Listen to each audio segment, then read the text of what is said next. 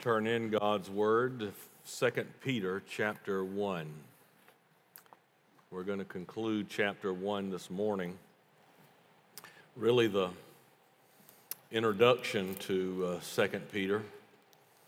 In chapter 2, he's going to finally begin to talk to us about false doctrine, uh, heresy, how to, how to see it, how to know it how to discern it. He's going to talk to us about false teachers.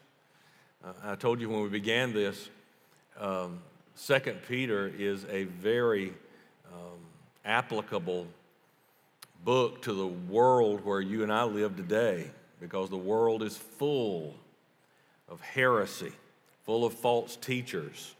And so, to be an authentic Christian, you have to be grounded and you're grounded in the Word of God with all the religious philosophies in the world, how do you and I know for sure that Christianity is the right one? Uh, is there any concrete evidence for accepting the teachings of Christianity over any other religion? Can you be certain that if you place your faith and your trust in the Lord Jesus Christ, that your sins are going to be forgiven?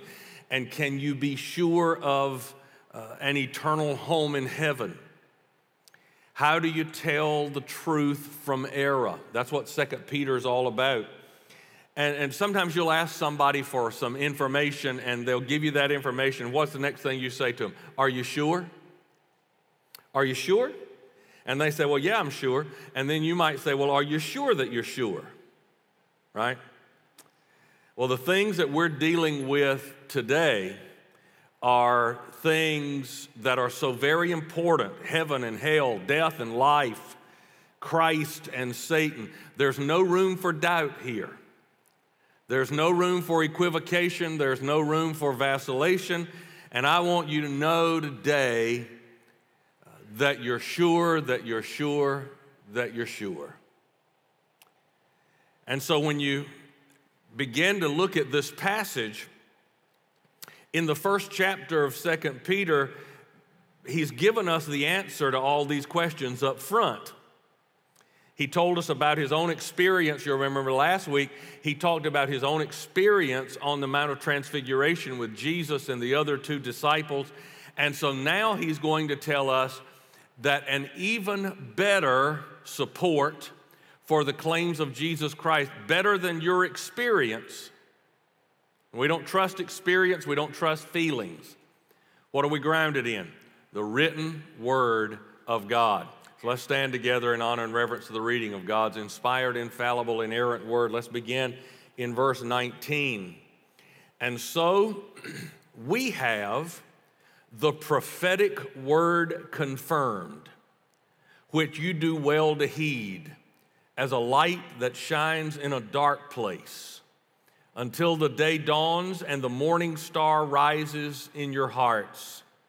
Knowing this first, no prophecy of Scripture is of any private interpretation. For prophecy never came by the will of man but holy men of God spoke as they were moved by the Holy Spirit. Father, we put a great deal of emphasis on the trustworthiness, the authority, the inerrancy of your word. And so, as we study it this morning, speak to us by your Spirit through your word, that we may be grounded in that word ready to give a defense of what we believe and why we believe it, the surety of our faith. We pray it in Jesus' name. Amen. so in verse 19, Peter talks about the prophetic word confirmed. You may have a translation that you're reading from that uses the phrase um, a more sure word of prophecy. That may be how yours reads. But what Peter is talking about here, is, and you have to remember this from the start, what was Peter's Bible? The Old Testament. The Old Te- the New Testament hadn't been written. Peter's writing the New Testament. He doesn't know that, but he's writing the New Testament as he writes Second Peter. He didn't get up one morning and just say, "You know what? I think I'll start writing some letters and it'll be the New Testament." So what he's talking about when he says you have a uh, the prophetic word confirmed, he's talking about the Old Testament, and so he's urging his readers to pay close attention to what the writers of the Old Testament had to say because he would suggest, and I would agree, that the Old Testament is a body of truth that you can trust. Um, how were the Old Testament saints saved? Same way you're saved by grace through faith. They were looking forward to the coming Messiah. Uh, they had been promised that the Messiah was coming, so they believed God's promise was going to take place. So they're looking forward to Jesus. How were you saved? You're looking backward toward Jesus. That's the only difference in the two of us. They were looking forward to the promise. You and I are looking backward to the promise. But we're all saved the same way by grace through faith. And so he begins to tell them about how the writers of the Old Testament uh, wrote not of their own uh, volition, but they were men of God under the control of the Holy Spirit. And he says, This body of truth, your old covenant is what we would call it, is a beacon of light in the midst of a world of darkness, of sin, of error. And we could go back, we're not going to do it this morning, but we could go back and we could look at just the prophetic announcements concerning the first coming of Jesus. And those prophetic fulfillments give undeniable proof. So even if you didn't have the New Testament, you could still get saved with the Old Testament.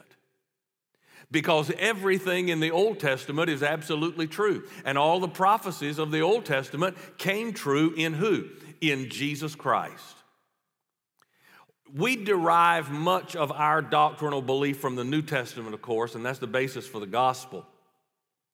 But the basis of the gospel itself is rooted in the Old Testament, written under the inspiration of the same Holy Spirit. The Old Testament is historically accurate.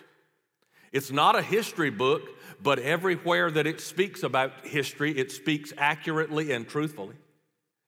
The Old Testament's not a science book, but Every place where the Old Testament speaks about science, it speaks accurately and it speaks truthfully. So when the Bible says that God created the heavens and the earth, you can believe that.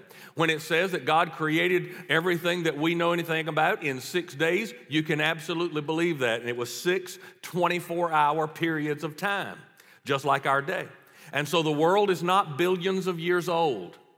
There's absolutely, listen, young people, there's absolutely no evidence to suggest that the world is, a, is billions of years old. The world is about 6,000 years old. It's a very young, we're a very young planet, very young society. You can believe everything that's written there. Because the New Testament hadn't been written, Peter's writing it. He refers specifically to the Old Testament, but 2,000 years later, today, when we sit here this morning, we believe not only the Old Testament to be the inspired, infallible, inerrant Word of God, but we believe the New Testament is as well.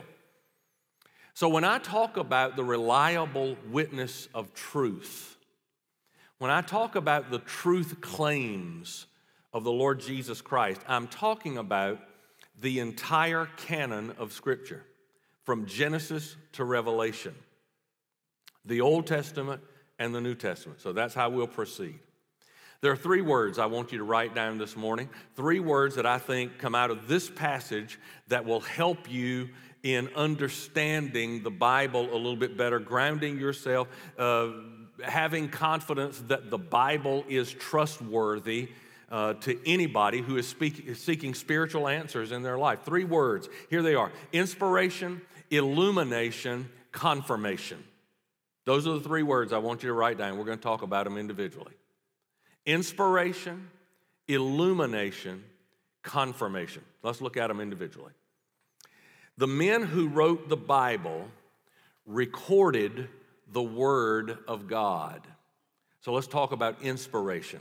You will hear people say from time to time, when they're talking about the Bible, and you'll hear churches talk about this, um, especially of a more liberal uh, ilk than I am, they will say something like this The Bible contains the Word of God. Well, I, I think words mean something. Uh, so you have to pay very close attention to what people say so that you understand exactly what they mean. Uh, I don't believe that the Bible contains the Word of God. I believe the Bible is the Word of God. See, if it just contains the Word of God, that means I can write down whatever I think God said. No, this is the Word of God. These are the words that God gave to the writers of the Bible, and they wrote down not their interpretation of God's Word, they wrote down God's Word. So this Bible doesn't contain God's Word, it is God's Word. Every bit of it from Genesis to Revelation. This is not the ideas of uh, Moses and, and uh, David and Ezekiel and any others who wrote in the Bible. This is not their ideas. They wrote under the inspiration of the Holy Spirit, and so it guarantees that this word is accurate and true. Peter describes that relationship between human authors and, uh, and, and the Holy Spirit. Look at verse 21. He says, No prophecy ever came by the will of man, but holy men of God spoke as they were moved by who?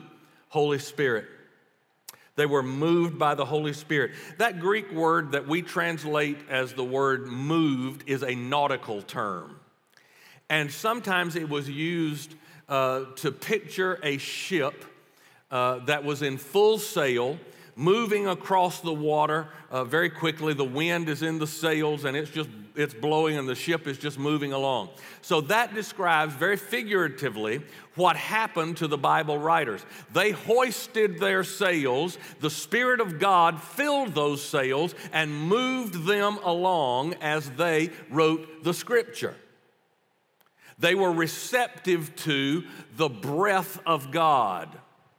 That's inspiration the very breath of God. They were obedient to the direction of the Holy Spirit. And so all the authors, every one of them retained their own style, they retained their own vocabulary, but every single one of them received the Word of God without error.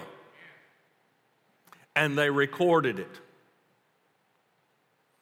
In referring to the Old Testament, here's what John Calvin said. They were moved not because they were out of their minds, but because they dared nothing by themselves, but only in obedience to the guidance of the Spirit, who held sway over their lips as in his own temple. Look at verse 20.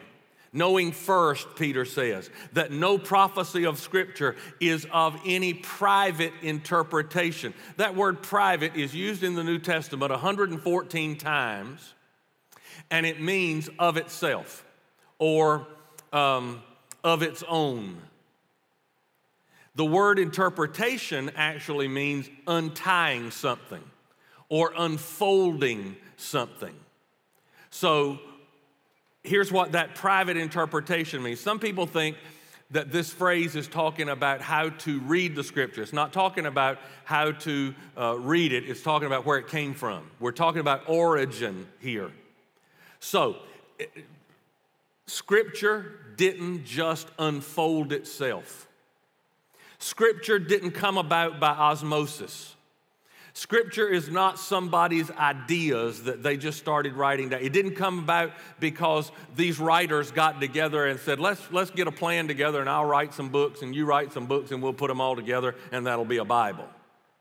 It didn't just happen, it did not unfold by itself. So that's what Peter's talking about when he says, No prophecy of Scripture is of any private interpretation. Some people think uh, that, that's talking about understanding the Bible, but as I said, it's talking about origin.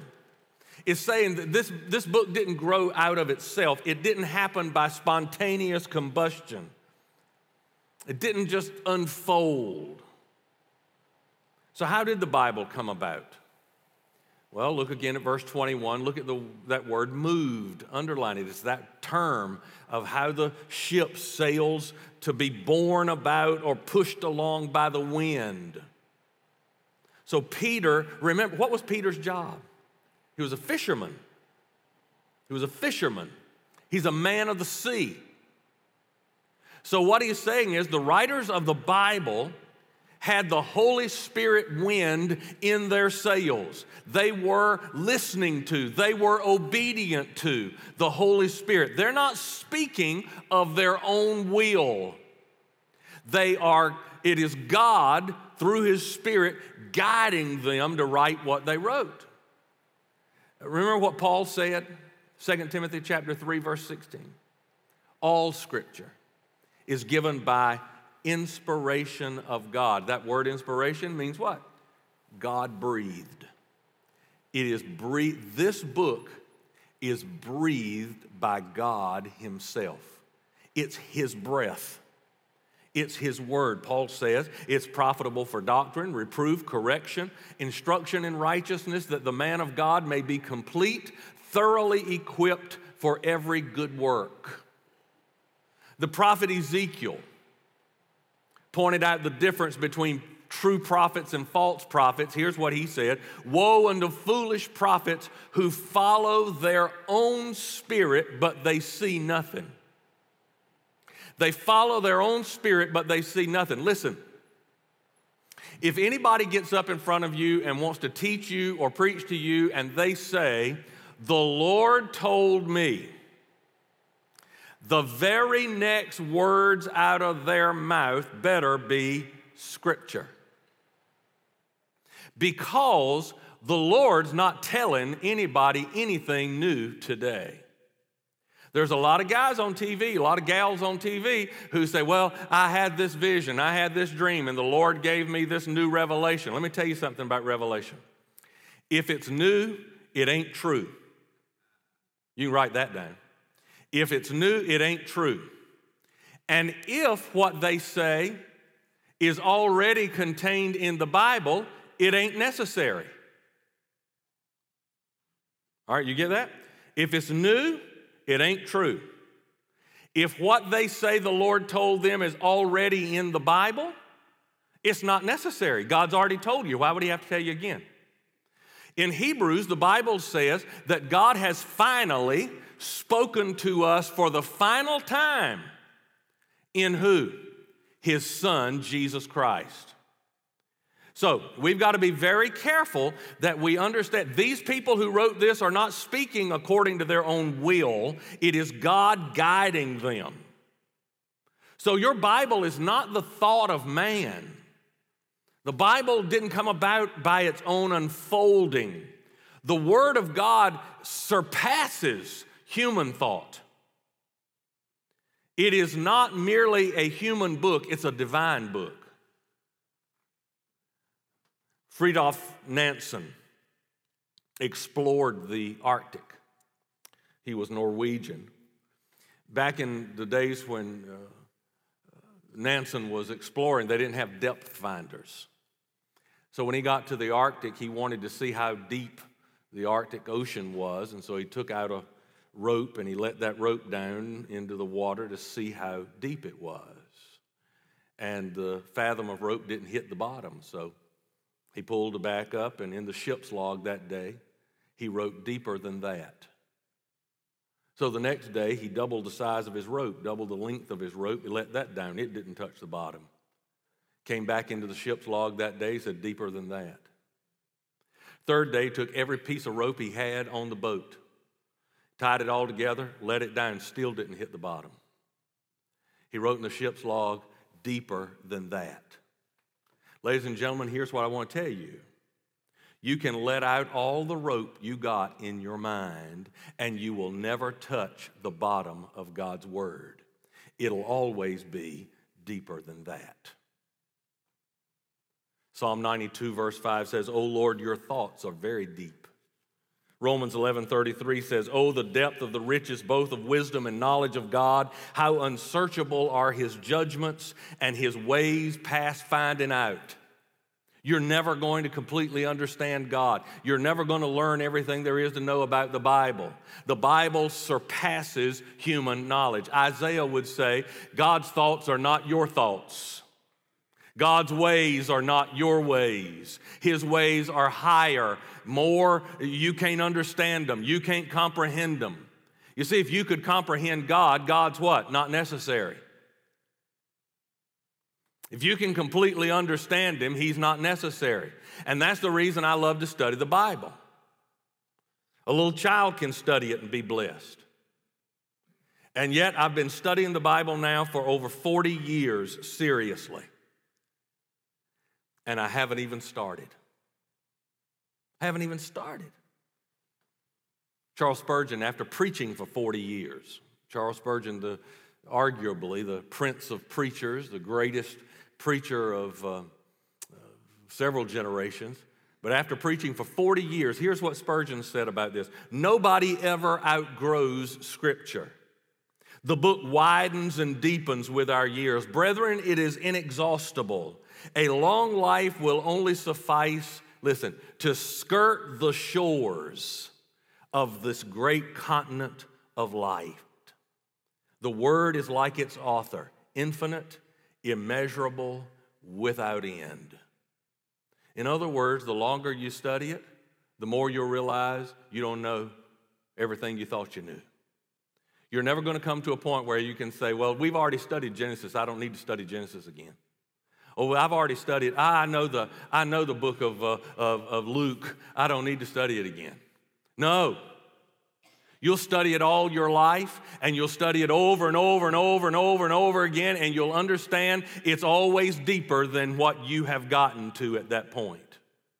That's inspiration, it's God breathed. The second word is illumination. That's a characteristic of the Bible. Illumination. What does that mean? It means it gives light in darkness, brings spiritual illumination who are to those people who are groping around in the blindness of sin. In verse 19, look at it, it says, And so we have the prophetic word confirmed, which you do well to heed as a light that shines in a dark place. That word dark um, means dry, it means dirty.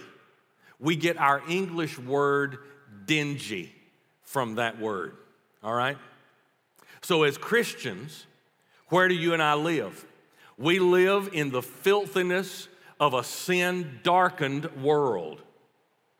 And so, where do we get our illumination? Where do we get our light? Word of God. You get it from the Bible. You're not going to get it from anywhere else.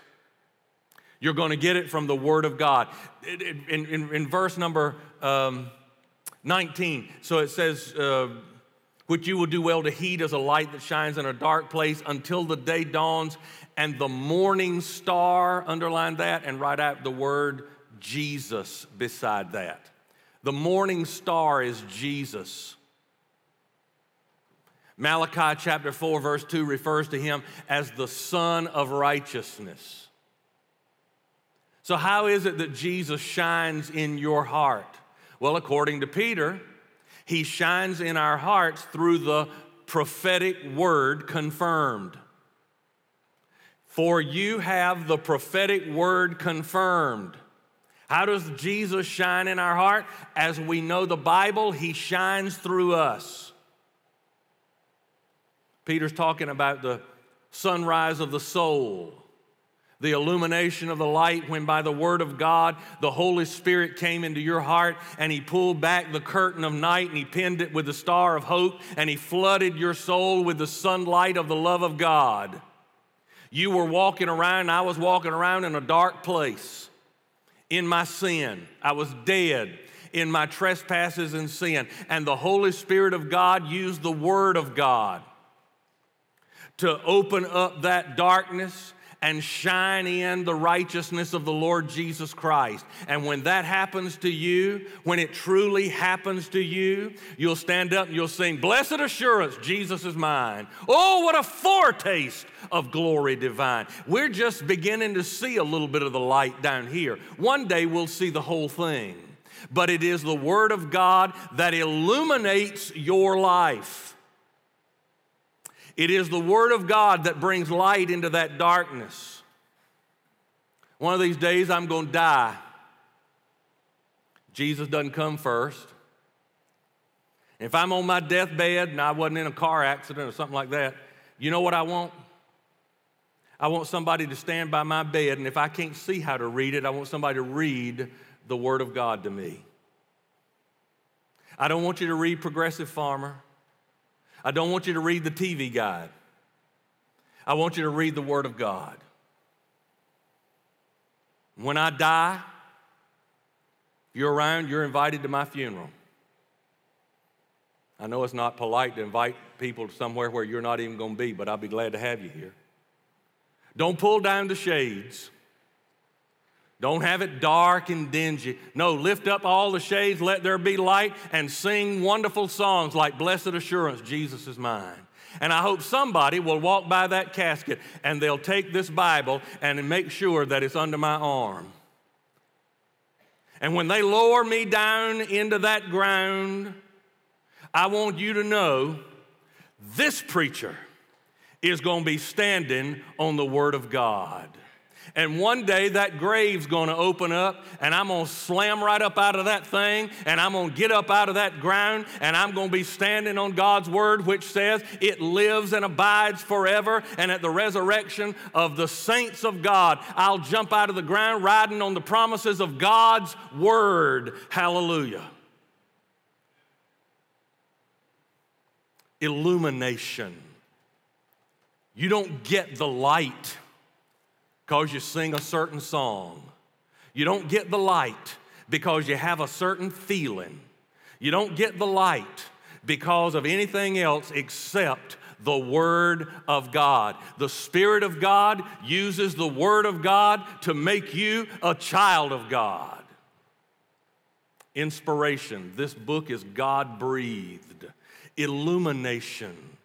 You study this all your life, and light will just continually be revealed to you. Your life will be illuminated. Third thing, confirmation. That's the last one. That's going to be shorter, and you're probably glad of that. The biblical writers were inspired, and they did bring the light of God's truth to the sin of a darkened world. I am thankful today that I don't have to stand on my experience to prove something is true. I don't have to take your word for it, I don't have to stand on your experience. I don't have to stand on my visions. I don't have to stand on my feelings. I stand firmly on the Word of God. We live in a world today where Christians have lost their, um, their willingness, their desire to even try and discern anything. We live in a world today where if it looks like it's Christian or it claims to be Christian, we accept it as Christian. And it's not. You heard me say this before just because it's in a Christian bookstore, don't make it something you ought to read. Just because somebody claims to be a Christian artist, don't mean you need to listen to them.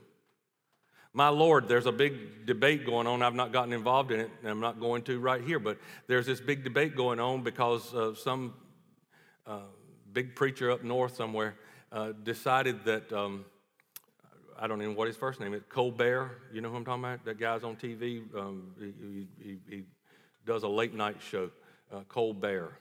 Uh, he's one of the most filthy um, comics I think I've ever heard. Uh, he claims to be a Christian.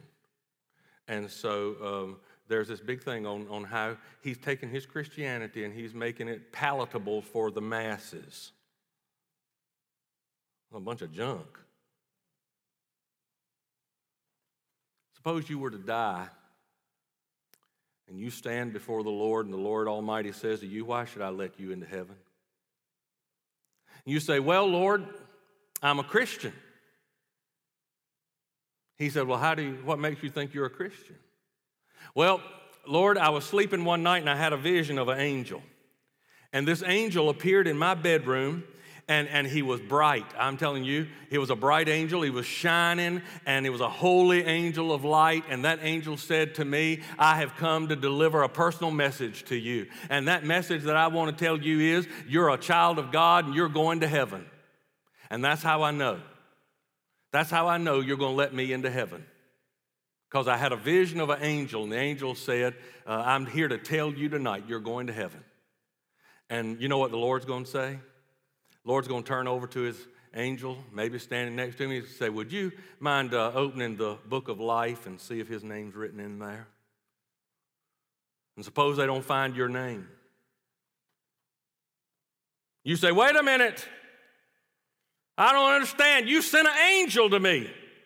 Tell me I was saved. I got a feeling the devil's going to be standing around somewhere real close by and he's going to be laughing at you He's going to point an old fiery finger right in your face and he's going to say, You fool! That wasn't an angel of God, that was me. I appeared to you. I'm the one who told you you were saved when you weren't. You say, Preacher, can that happen? Could that really happen? Absolutely, it could happen right down the scripture. 2 Corinthians chapter 11, verse 14. 2 Corinthians 11, 14, and no wonder, for Satan himself transforms himself into an angel of light. That's why you can't trust visions and dreams. You better stand on the Word of God. You stand right here. Listen, when I stand before the Lord, the Lord's going to say to me, Keith, why should I let you into heaven? I'm going to say, because I'm a Christian. He said, What makes you think you're a Christian? I'm going to say, Well, the Bible says in Acts chapter 16, verse 31, believe on the Lord Jesus Christ and you shall be saved. And that's what I did. And so I've got your word on it. I didn't make this up. No angel came and told me, I've got, you said it. Lord, you said in your word that if I would believe on Jesus Christ, I'd be saved. And that's what I did. And the Lord's going to say, Come on in because I'm standing on the Word of God. You want, to, you want me to tell you where my assurance comes from? My assurance doesn't come from angels. It doesn't come from visions. It doesn't come from dreams. It doesn't come from uh, uh, feelings.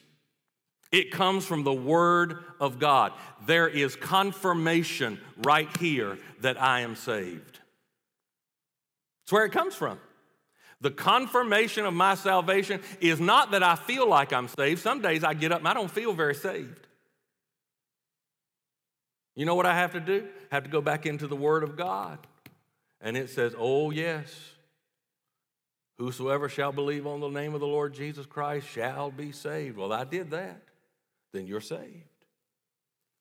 Hadn't got anything to do with your feelings. You say, Well, I had a dream and I dreamed this thing and that thing. No, that ain't no, you just ate something before you went to bed you ought not to eat. That'll cause you to have all kinds of nightmares. You stand not on feelings. You stand not on visions. You stand not on dreams. You stand firmly on the Word of God. It is inspired, means it's God breathed. This is exactly what God wanted you to have. And so you got it. It is infallible. So when in, on every Sunday morning I say, let's stand together in honor of the reading of God's inspired, God-breathed, infallible. It is not capable of having an error in it. Inerrant. There are no errors here. You read every word of it, every single word is true. Everything the Bible says is true. Not only is it free of error, it's incapable of having an error. Because if it's got an error in it, then what happens? God lied. God lied. Anybody here willing to take that on? You want to argue that one with me? I believe God's a liar. I'm going to step back. You know what I'm saying? This book is inspired by the Holy Spirit. It illuminated the sin in my life and brought in the light of the world. And I am as sure as I am standing here in front of you today that when I die, I'm going to heaven. Not because of anything that I have done, but because the Word of God says, Whosoever shall call upon the name of the Lord shall be saved. I stand not on anything. I'm grounded in nothing. Listen, when, when I listen to music, I listen to a song, you know what I'm listening for? Is it true to Scripture? If it's true to Scripture, I'll sing it all day long. If it's not, I say pitch it out the door. You're just wasting your time. You know, when I pick up a book and I read a book, I look to see, I, have read some books and I've picked up, gone back seven or eight pages into it, and I said, this is a bunch of junk. It's trying to contradict what the Bible says. I pitched that book in the trash can.